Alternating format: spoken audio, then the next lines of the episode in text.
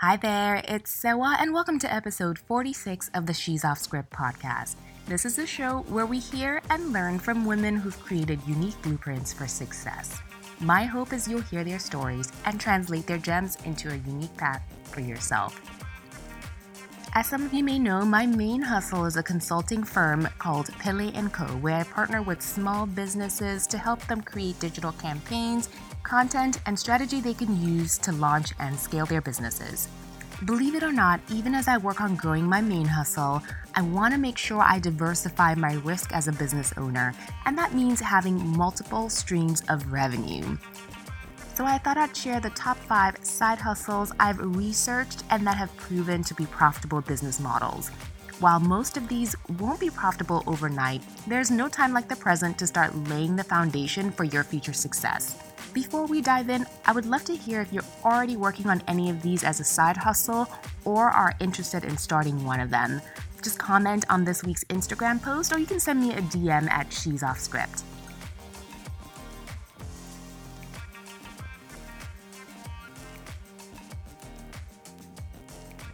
Okay, so today's first side hustle is YouTube. With the success of YouTubers like Jackie Aina, Franchesca Ramsey, Issa Rae, Patricia Bright, there are so many more people on that list.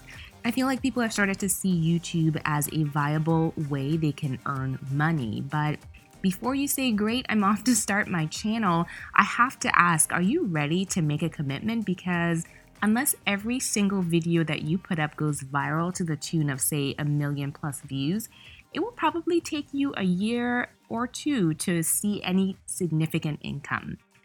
So, how do people actually make money on YouTube then?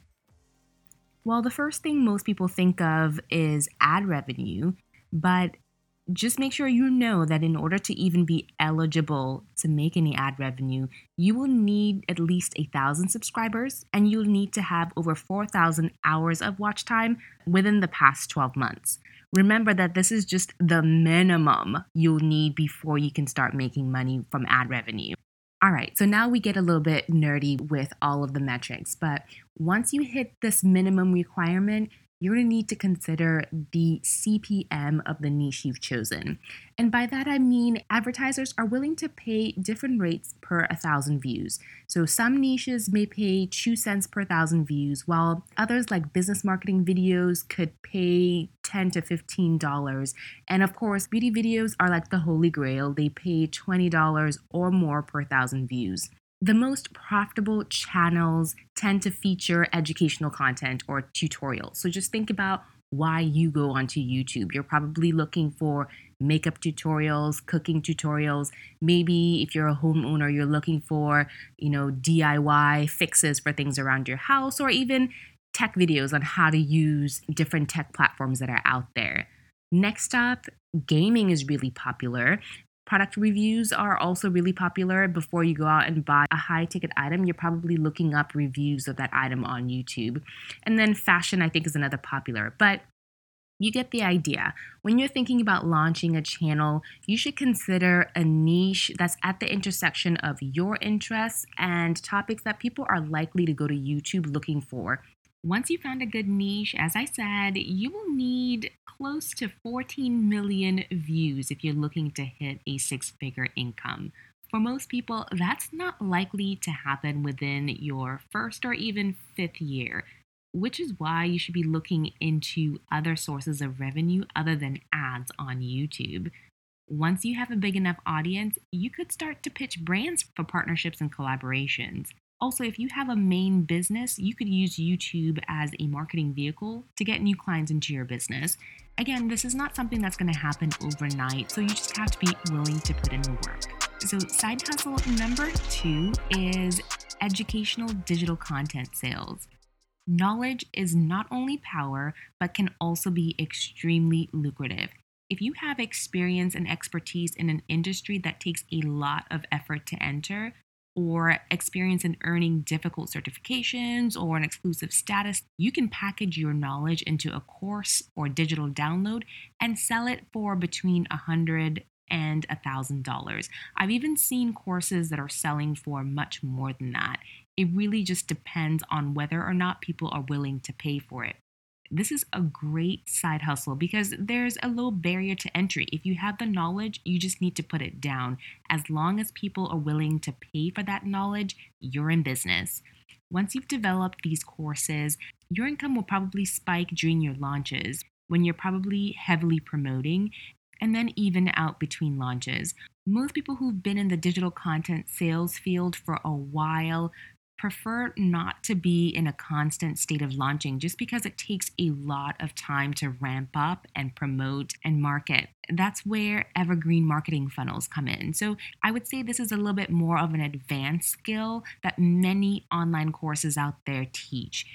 But here's the Cliff Notes version. You kick off your funnel by driving traffic to your site using social media, paid advertising, event marketing, lots of other avenues you can use to drive traffic. And then from there, you need to build out a series of automated steps. And automated is the key here because you want to be able to remove yourself in the process. But these automated steps will introduce people to you as a personal brand and your product, and then ultimately just get them comfortable with making a purchase from you. Again, in most cases, this is all done without you having to insert yourself into the process. This is a process I encourage businesses who've hit their growth phase to look into. I specify growth phase because you already need to be selling to an audience before you try to automate sales. Now, once you have a good funnel set up, your digital content can bring you passive income, which is what we all want, especially when you're a solo entrepreneur. That passive aspect of your business is going to really help you develop and grow other portions of your business. For many solo entrepreneurs, this sort of revenue stream is probably what brings them the most income. You just need to package your knowledge in a way that people will be willing to pay for. Next up is membership programs. With so many of us looking to start businesses or side hustles, sometimes it's helpful to have a community to support you. And that's where membership programs come in. They not only provide community, but also provide education and mentorship. So, if you're someone that has expertise in launching businesses and is also connected to other resourceful people, launching a mentorship program could be a great side hustle for you. Now, these membership program rates are typically more affordable, but then, on the flip side of that, they also cater to larger groups of people. For example, each member of your membership program could pay $30 a month, and the group could have more than 100 people in it, meaning that you, as the owner, could make $3,000 every month. Now, overhead for these sorts of businesses is typically low, and your profit margin, meaning the percentage of the $3,000 you take home every month after expenses, could be in the double digits.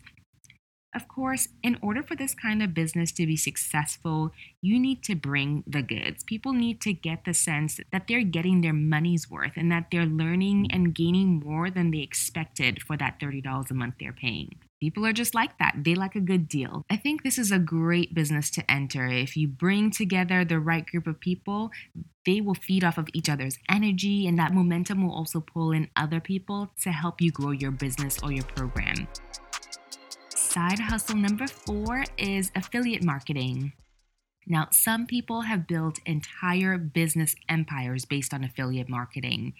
This is a business model where you earn commission by promoting other people's products.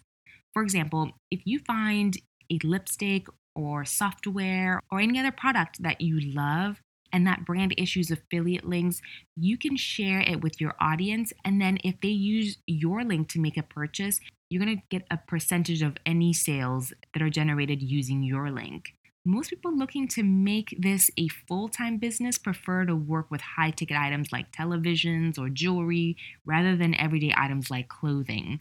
I know Amazon has an affiliate program that people rave about because not only do you get a cut of the product you recommend, but you also get a cut of anything that person purchases over the next 24 hours on Amazon. Intermediaries like Reward Style have also stepped in to make it easier for you to make money by recommending products you're already using. You probably heard of Like to Know It, which is Reward Style's app, and it really has opened up a new world for bloggers and influencers who are able to leverage affiliate links to make money from their influence. We'll talk about that a little bit more next. I would say while affiliate marketing with products is a great place to start, you may want to consider becoming an affiliate on digital products like courses, downloadables, or mastermind groups just because the margin is much higher on those. While you could expect a commission of, say, between 1 and 10% on Amazon, partnering with a course producer could get you commission of 50% or higher.